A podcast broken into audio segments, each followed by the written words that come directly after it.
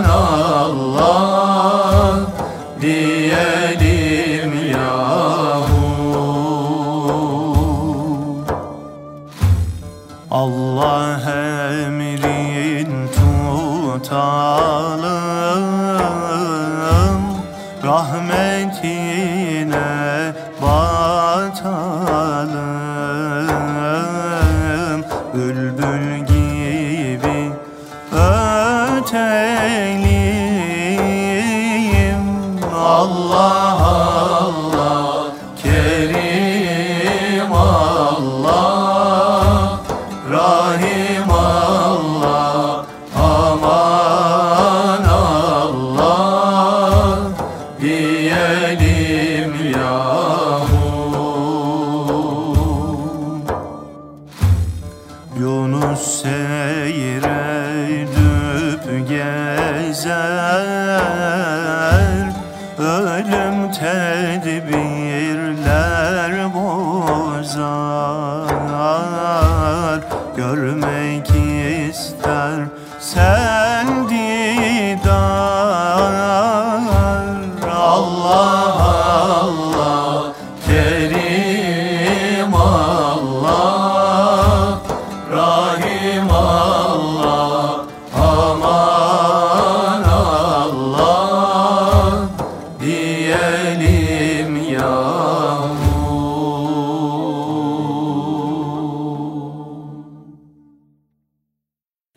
bu güzel eserden sonra İslam kültür tarihinde musiki başlıklı çalışmadan söz edeceğimizi biraz evvel arz etmiştim. Behlül Düzenli hocamızın.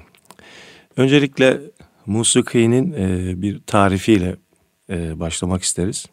Musiki bir duygu, düşünce ve bir fikri veya doğal bir olayı anlatmak gayesiyle ölçülü ve ahenkli seslerin belli bir sanat anlayışı içerisinde ritimli veya ritimsiz olarak estetik bir şekilde bir araya getirme sanatıdır. Efendim bu tarifi tekrar e, arz etmek isterim. Bir duygu ve düşünce ve fikri doğal bir olayı ölçülü ve ahenkli seslerin belli bir sanat anlayışı içerisinde ritimli veya ritimsiz olarak estetik bir şekilde bir araya getirme sanatı dedik musikiye. Efendim şimdi musikinin e, bu bahsetmiş olduğumuz üç ana unsuru ses, ritim ve ahenkten oluşmakta. Ve bu ahengin, bu ritmin ve sesin biz Kur'an-ı Kerim'de dayanaklarını araştıralım dedik.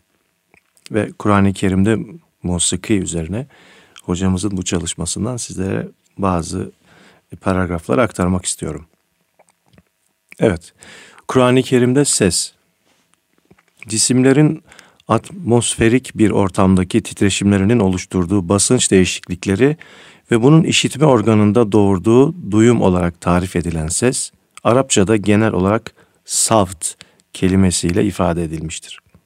Kur'an-ı Kerim'de ses kavramına başta savt kelimesi olmak üzere e, başka kelimeler de e, ifade edilmiştir savtla birlikte. E, ses demek savt ve Kur'an-ı Kerim'de dört ayeti kerimede geçmekte. Bir tanesi Lokman suresinde yürüyüşünde tabi ol sesini kız, seslerin en çirkini şüphesiz merkeplerin sesidir. Bir diğer sesle ilgili ayeti kerime İsra suresinde Sesinle gücünün yettiğini yerinden oynat. Onlara karşı yaya ve atlılarınla haykırarak yürü. Mallarına ve çocuklarına ortak ol. Onlara vaatlerde bulun ama şeytan sadece onları aldatmak için vaat eder. İleride de temas edeceğimize e, temas edileceği üzere şeytanın vesvesesi burada savt olarak ifade ediliyor. Müfessirler bu sesin mahiyeti üzerine daha farklı yorumlarda da bulunmuşlardır.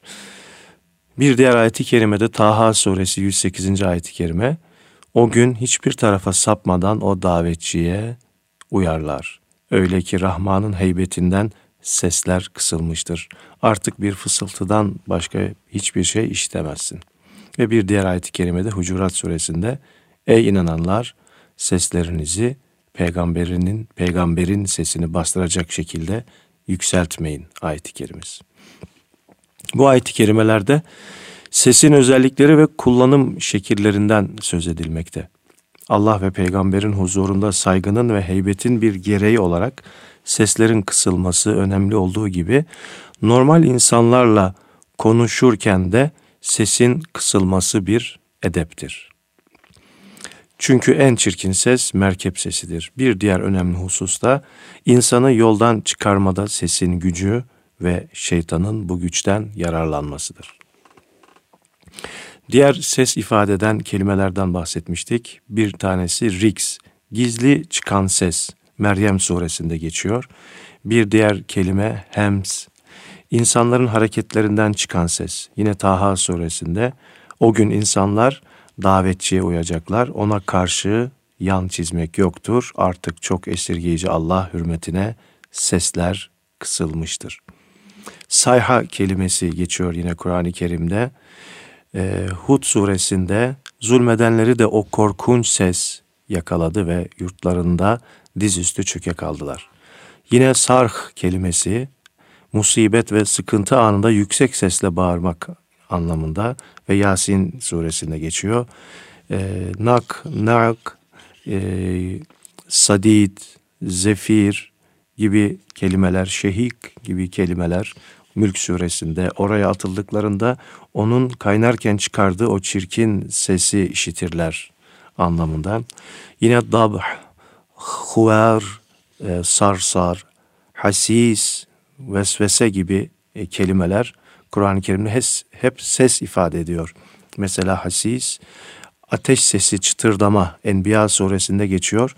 Bunlar cehennemin uğultusunu duymazlar. Gönüllerinin dilediği nimetler içinde ebedi kalırlar. Ve vesveseden bahsetmiştik. Ee, Nas suresinde insanların kalplerine vesvese veren o sesten bahseder. Bu örneklerimizi çoğaltabiliyoruz. Yine mük, e, ve tas, tasdiye kelimeleri de Kur'an-ı Kerim'de e, ses anlamına gelen e, kelimelerden. Kur'an-ı Kerim'de ses ile ilgili daha birçok ayeti kerime bulmak mümkün. Ne var ki hadis ve tarih kaynaklarının Peygamber Efendimiz döneminde gündelik hayatın önemli ve ayrılmaz bir parçası olduğunu ifade ettikleri müziğe ve müzik aletlerine Kur'an-ı Kerim'de doğrudan ve açık bir ifade ile de yer verildiğine rastlanmış değiliz, rastlanmamakta. Yani hadis-i şeriflerde ve tarih kitaplarında geçiyor fakat Kur'an-ı Kerim'de musiki ile alakalı net bir ayet yok fakat musikinin unsurları olan sesten ve şimdi bahsedeceğimiz ritim. Ritim müzik eşliğinde oynamak.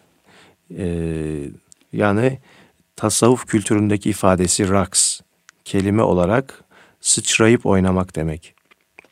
Tasavvuf kültüründe raks hakkında ise Ömer Ömer Ömer Tuğrul İnançer'in şu tespitleri vardır. Bütün evrenin hiç değişmez bir ritim ve ahenge sahip olduğu bilinmektedir. Bu ritim ve ahengin en güzel ve estetik ifadesi de rakstır. Ancak bu raks kalıpların raksı değil, kalplerin raksıdır. İşte tasavvuf ayinleri bu gerçeklere dayandırılarak müzik ve raks ögeleriyle oluşturulmuş dini törenlerdir buyurmuştur Ömer Tuğrul İnançer Beyefendi. E, ritimle ilgili e, bir ifadesi de Kur'an-ı Kerim'deki şöyle bir ayet var. Onların içinden gücünün yettiği kimseleri sesinle yerinden oynat. Onlara karşı süvarilerinle, piyadelerinle yaygara çıkar. Mallarına, evlatlarına ortak ol, onlara vaat et. Şeytan ancak insanları aldatacak şeyleri vaat eder. Bu ayette sesin durgun insanı hareketlendirecek kadar etkili olduğu vurgulanmış. Efendim şimdi güzel bir eser dinleyerek programımıza ve sohbetimize kaldığımız yerden devam edelim inşallah.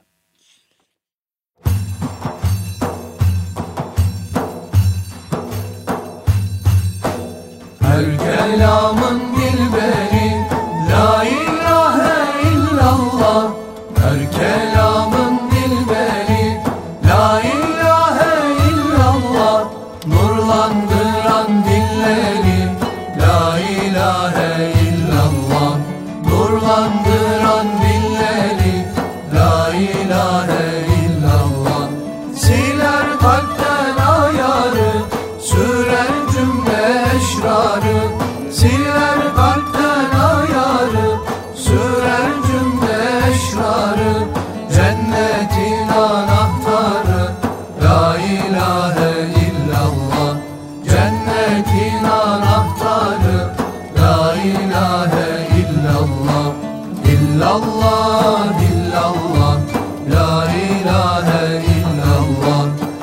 İllallah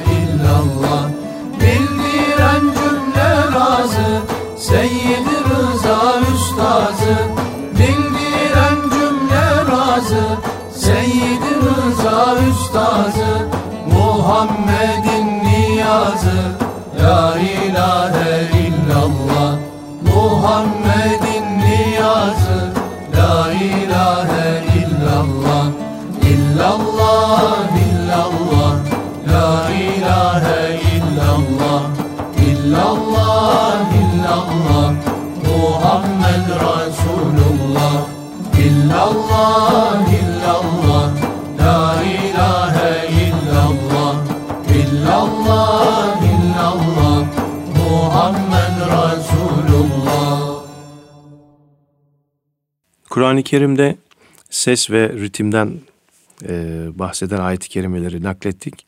Ve ahenk ve estetik var yine Kur'an-ı Kerim'de.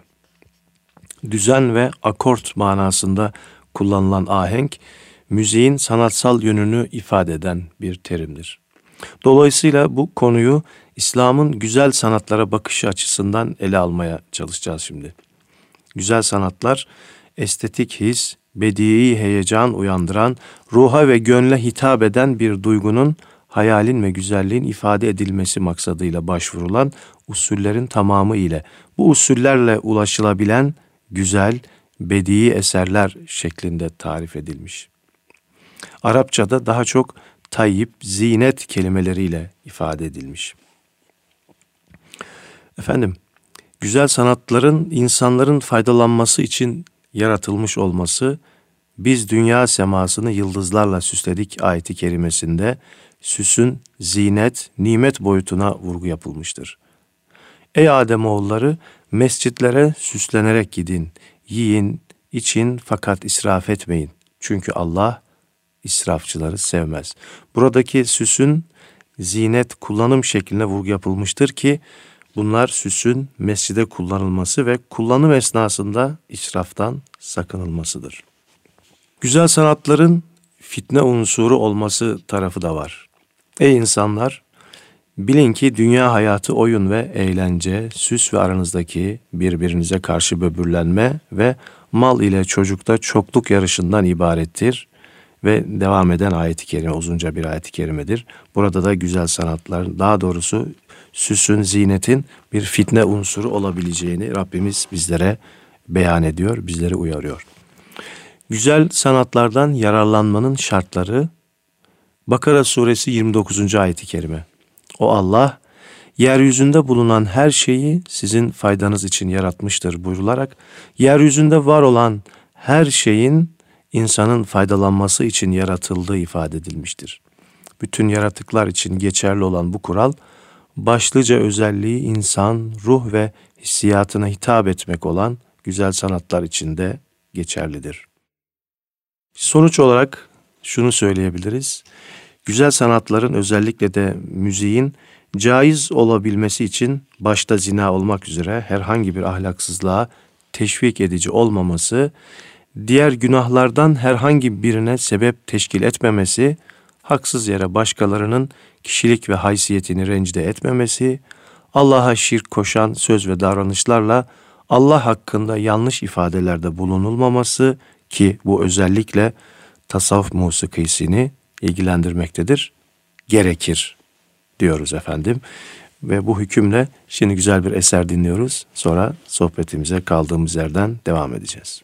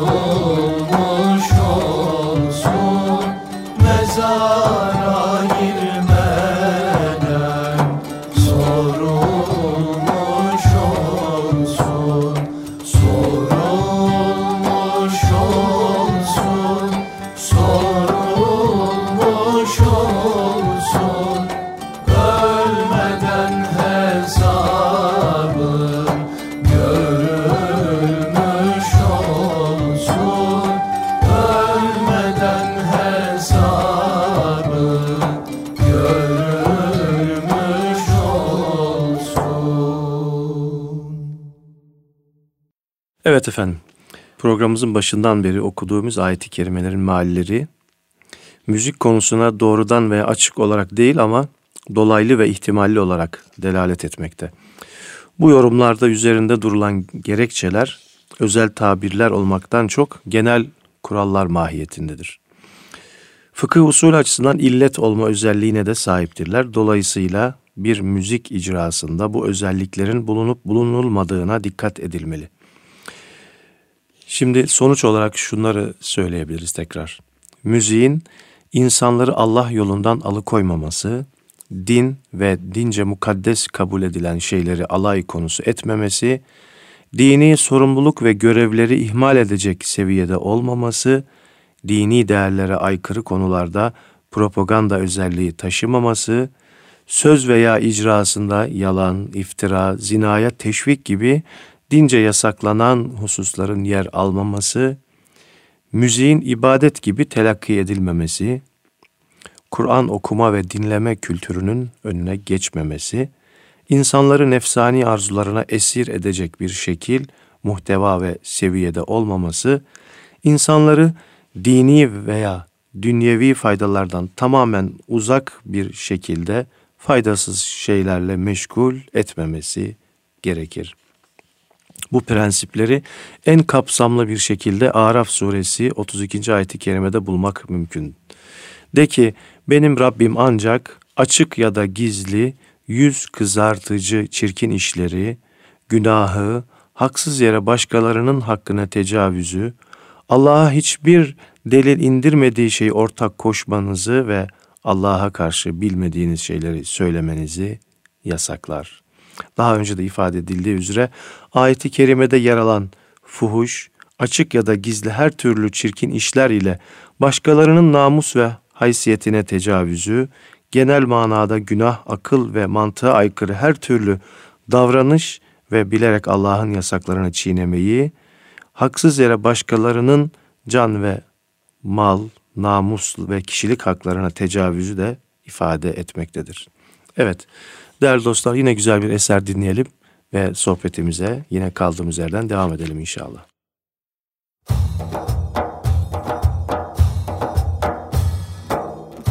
Açıldı bu gece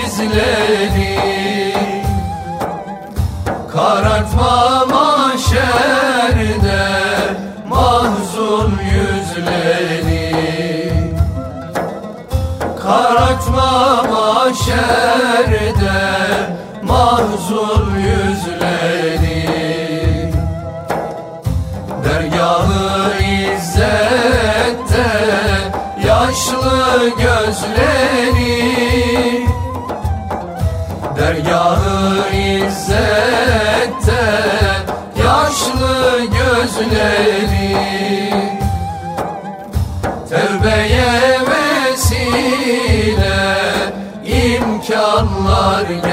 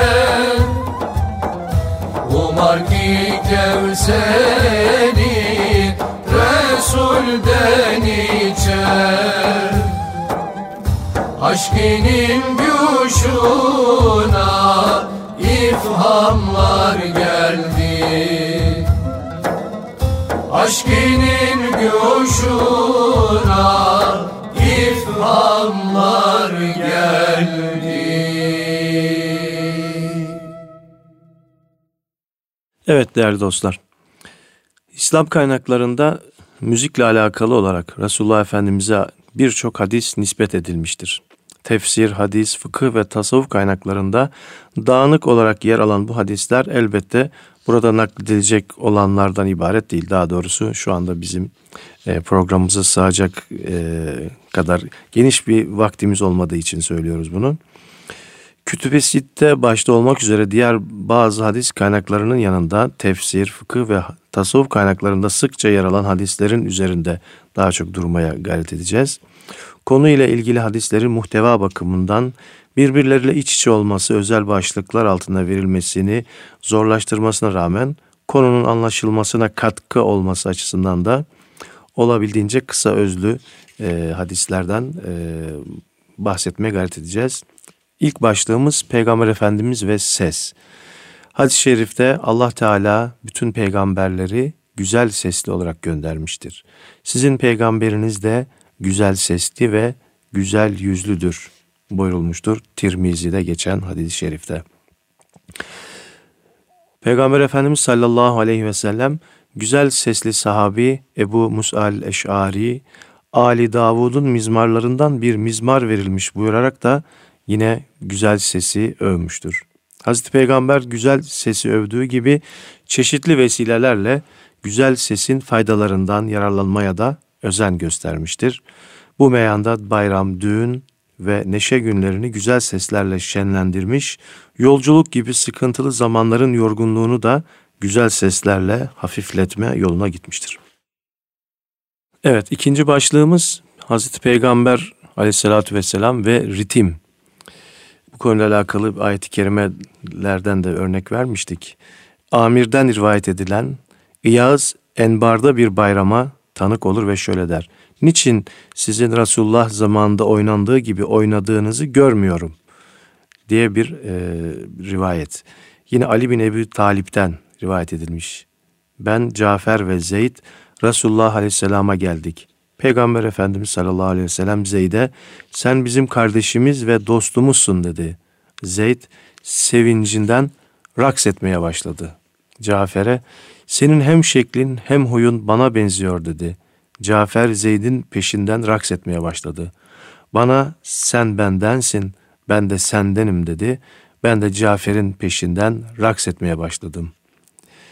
Ee, Beyhaki Sünen'inde bu hadisi e, rakslara ruhsat başlığı altında nakletmiş efendim.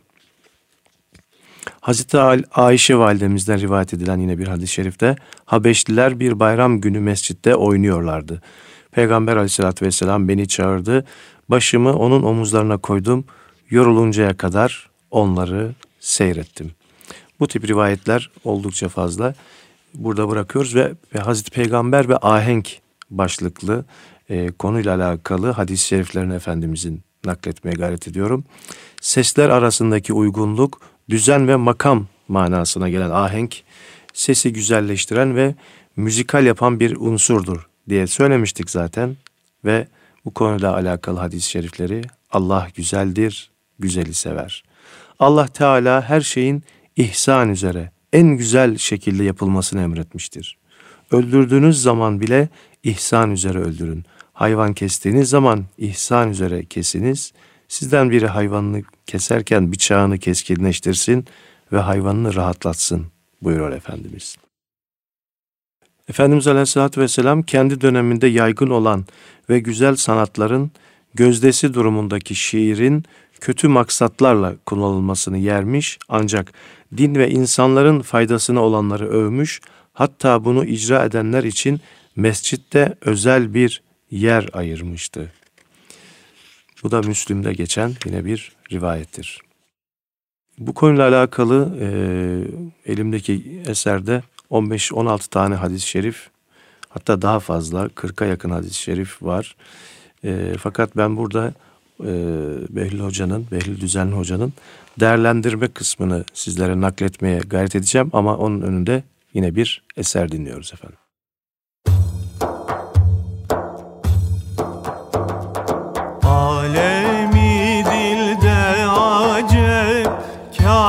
Kaşanemiz var bizim Alemi dilde acep kaşanemiz var bizim Cana tarşem yedile.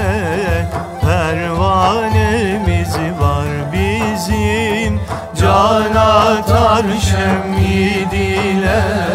Pervanemiz var bizim Vakti seherde açılır aşık sadıklar. Vakti seherde açılır aşık sadıklar. Bade dolu aşk ile meyhane bizi var bizim. Bade dolu aşk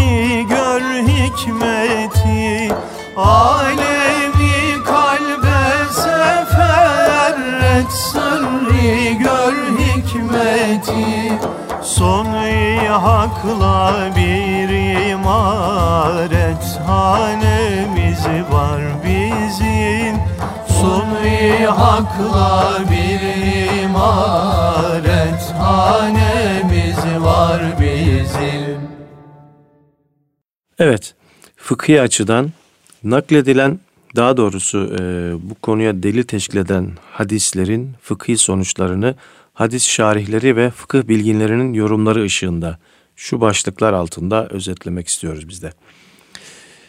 Güzel ses. Nakledilen e, hadis-i şerifler Hazreti Peygamber'in güzel sesi övdüğü gibi çeşitli vesilelerle güzel sesin faydalarından yararlanmaya çalıştığını da göstermekte. Bu, me bu meyanda bayram, düğün ve neşe günlerini güzel seslerle şenlendirmiş, yolculuk gibi sıkıntılı zamanların yorgunluğunu güzel seslerle hafifletme yoluna gitmiştir. Bununla beraber bazı hadis-i şeriflerde onun güzel seslerin Kur'an okuyarak değerlendirilmesini de tavsiye ettiği rivayet edilmiştir.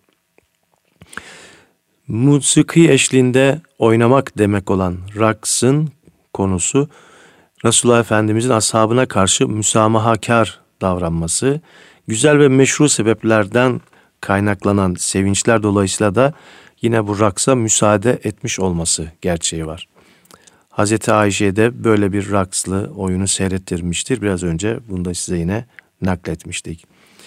Raksı adet edinmek büyüklerin ve örnek durumundaki kişilerin şanına yakışmaz. Çünkü raks genelde oyun ve eğlenceden kaynaklanır. Örnek ve önder durumundaki kişilerin insanların gözünde küçük düşüp toplumun kendilerine uymalarını engelleyecek oyun ve eğlence türlerinden sakınmaları gerekir. Sonuç olarak bunu da yine söylemiş olalım. Buradaki e, bizim çıkaracağımız sonuç Efendimizin bu konuya müsamahakar davranmış olması. Resulullah Efendimiz'den nakledilen sahih rivayetlerde onun bayram, düğün ve karşılama merasimi gibi veya yolculuk gibi normal zamanlarda şarkı dinlediğini belirtmiştir. O bu şarkıları söz veya icrasında bir sakınca görmeyince dinlemiş, söylenip dinlenilmesine de müsaade etmiştir. Sakınca gördüğü hususlarda ise ashabını uyarmıştır. Ee, bu da herhalde Efendimizin e, bizlere yine bir ruhsatıdır. E, ölçü fakat nettir. E, dinlenip, söylenip dinlenilmesinde e, mahsur olan konularda biraz önce yine sizlere arz etmiştik. O konularda e, dikkat edildiği sürece bu konuda da mübahlık söz konusu olduğunu Efendimizin hadislerinden anlıyoruz. Şimdi yine güzel bir eser dinleyelim efendim. Programımıza kaldığımız yerden devam edeceğiz.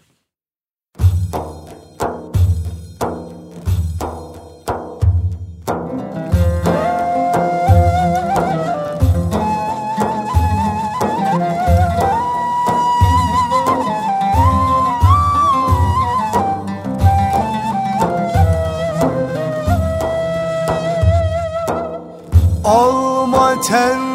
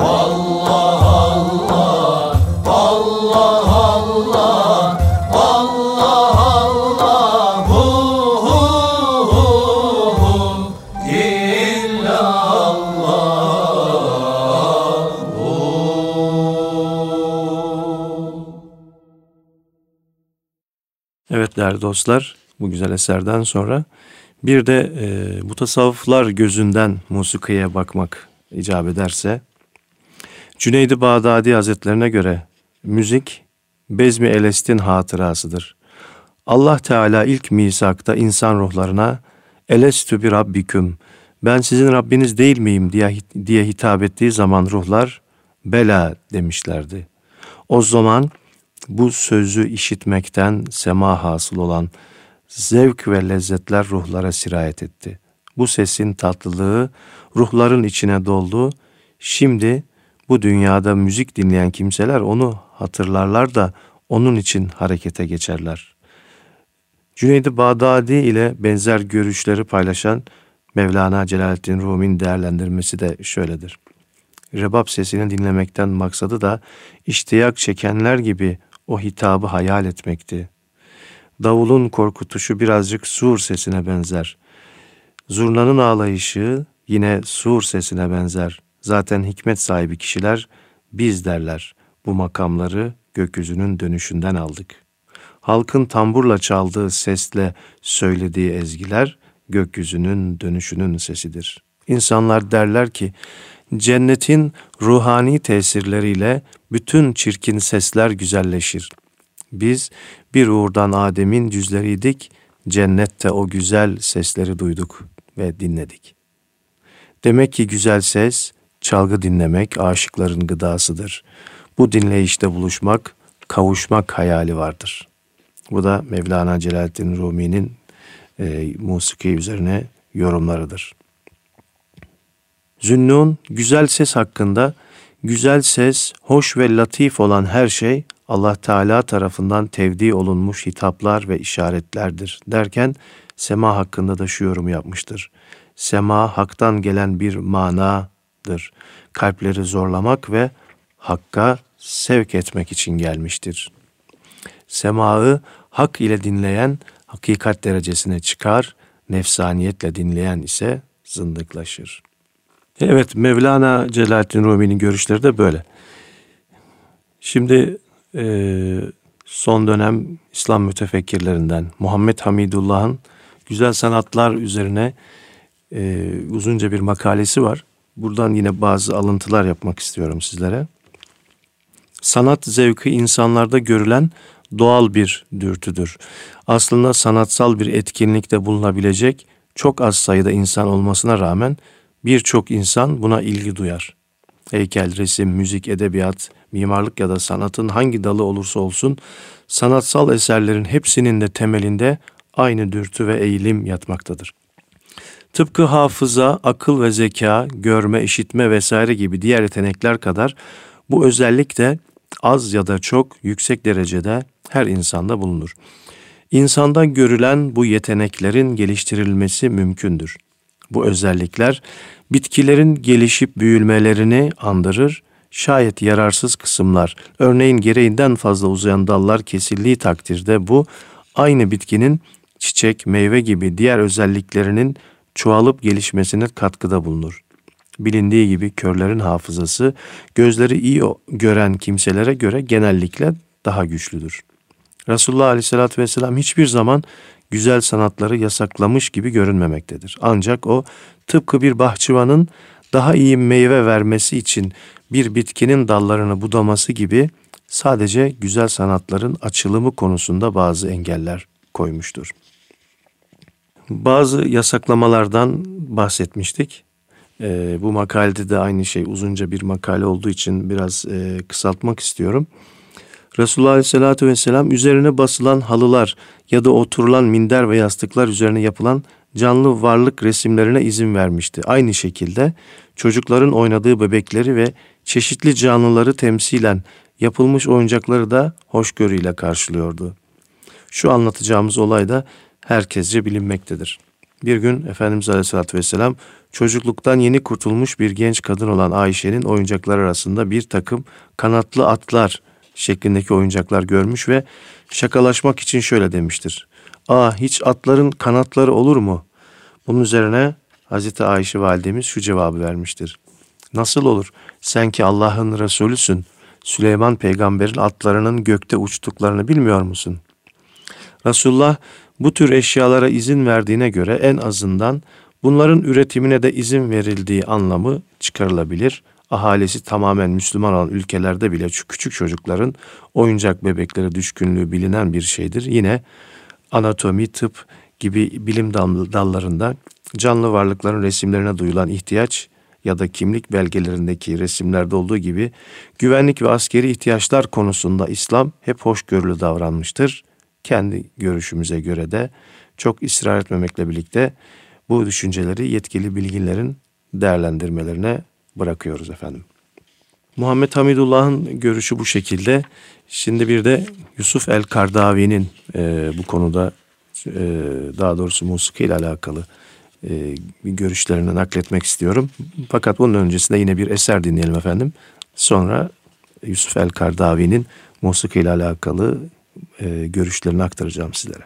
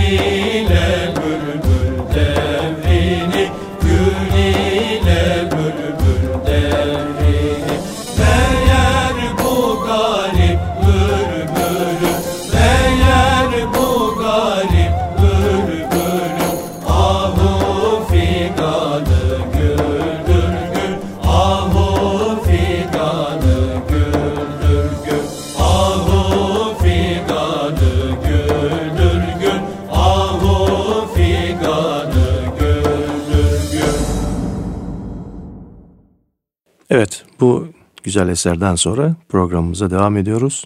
Evet, Yusuf el-Kardavi'ye göre söz veya icrasında sakıncalı bir durum yoksa beraberinde çalgı aleti olsun ya da olmasın müzik mübah olan bir eğlence çeşididir.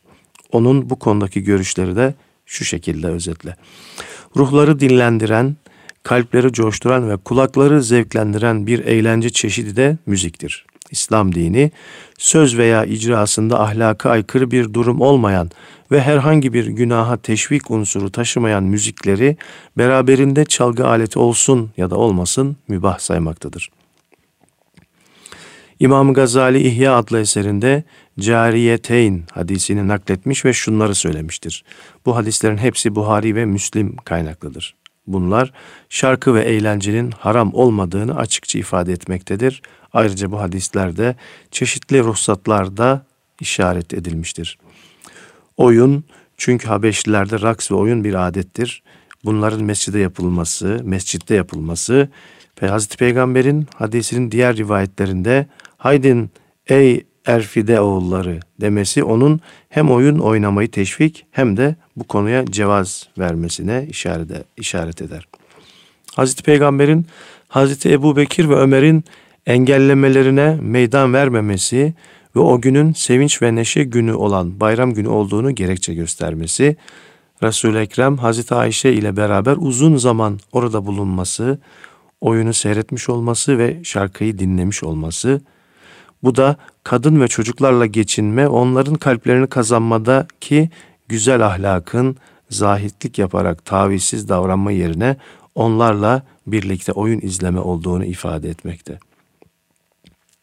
Hazreti Peygamber'in yine Hazreti Ayşe'ye bakmak ister misin diye teklifte bulunması Resulullah'ın bu davranışının bir zorlamadan doğmayıp kendi içinden istediğini göstermektedir. Ve yine buradan çıkan sonuç def ve şarkı dinlemenin de caiz olmasıdır. Ayrıca sahabe ve tabiinden birçoğunun müzik dinlediği ve dinlemekte bir sakınca görmediği nakledilmiştir. Resulullah'tan müziğe yasaklar mahiyette nakledilen hadislerin hiçbiri hadis ve fıkıh alimleri tarafından sağlıklı ve güvenilir bulunmamıştır. Kadi Ebu Bekir bin Arabi'ye göre müziği yasaklayan hadislerin hiçbiri sahih değildir. İbni Hazm'e göre de müziği yasaklayan hadislerin bütünü batıl ve uydurmadır. Şarkı ve çalgı ayet, aletleriyle ilgili olarak nakledilen hadislerin birçoğu İslam alimlerinin haram ya da mekruh saydıkları eğlence, içki meclisleri ve haram olan gece alemlerini konu edinmektedir ki zaten biz de aynı şeyi savunmaktayız. Efendim Yusuf el Kardavi'nin e, görüşleri bu şekilde devam ediyor. E, müziğin icrasında haram bir unsur bulunmamalıdır. Bir müziğin icrasında oynama ve insanları günaha sürükleyecek, zinayet e, teşvik edecek, tahrik edecek davranışlar bulunmaması zaten bunda biz e, programımızın başından beri e, bu şartların e, olması gerektiğini sö- söylüyoruz. Evet efendim. Yine güzel bir eser dinleyelim ve programımızı sona erdireceğiz inşallah bu eserden sonra. Ey vahidü ferdüs Senden medet, senden medet Ey vahidü ferdüs Senden medet, senden medet Eylem yekun küfüen ahad. Senden medet, senden medet. Eylem yekun küfüen ahad. Senden medet, senden medet. Estağfirullah el azim Ya Resul ol sen rehberim Estağfirullah el azim Ya Resul ol sen rehberim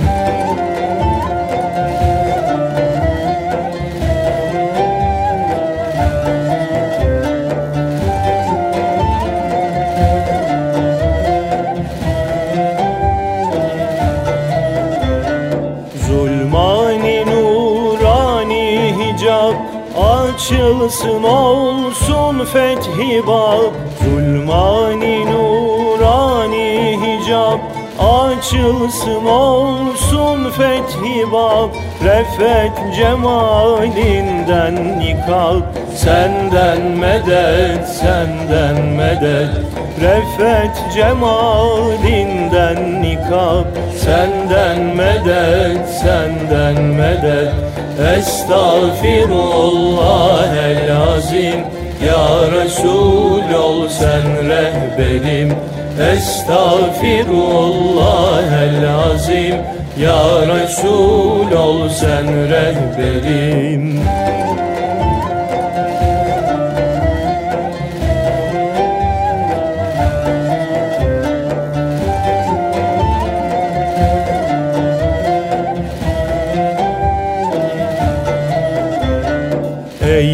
Ey katreyi umman eden Ey nütfeyi insan eden.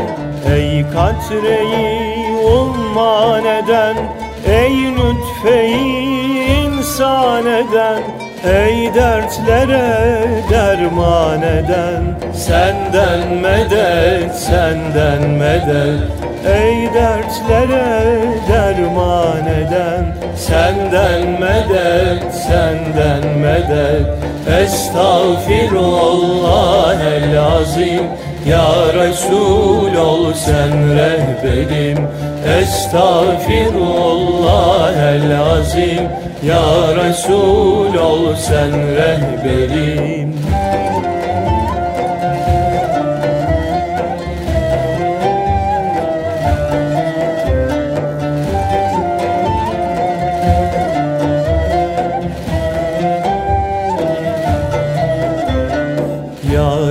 Rab hüdayi derdime avare kıldı müstemen Ya Rab hüdayi derdime avare kıldı müstemen Vaslından olsun behremen Senden medet, senden medet. Vaslından olsun behremen Senden medet, senden medet. Estağfirullah el azim Ya Resul ol sen rehberim. Estağfirullah el azim Ya Resul ol sen rehberim. Evet efendim, bu güzel eserle birlikte programımızın da sonuna geldik. Efendim, e, bugünkü programımızda Doktor Behlül Düzenli hocamızın İslam Kültür Tarihinde Musiki isimli eserinden sizlere bazı alıntılar yapmaya gayret ettik. Amacımız da şuydu artık e, zaten biz radyomuzda hep e, Allah'a, peygambere, onun dinine, Efendimizin sünnetine davet eden, teşvik eden güzel eserler paylaşıyoruz. Biz bunları seslendirmeye gayret ediyoruz. Enstrümanlı ya da enstrümansız. Ee, ve bunları e, inşallah sizler de beğeniyor, ümit ediyoruz, beğeniyorsunuz. Ee, bizim gayemiz Allah ve Resulüne ve onun dinine e, teşvik içindir. Musikiyi bir araç olarak kullanıyoruz. Ve görüşümüz, niyetimiz de bu şekildedir. E, böyle güzel eserler dinlemeye, dinletmeye sizlere devam edeceğiz inşallah. E, maksat hasıl olmuştur diye düşünerek huzurlarınızdan ayrılıyoruz. Allah'a emanet olun efendim.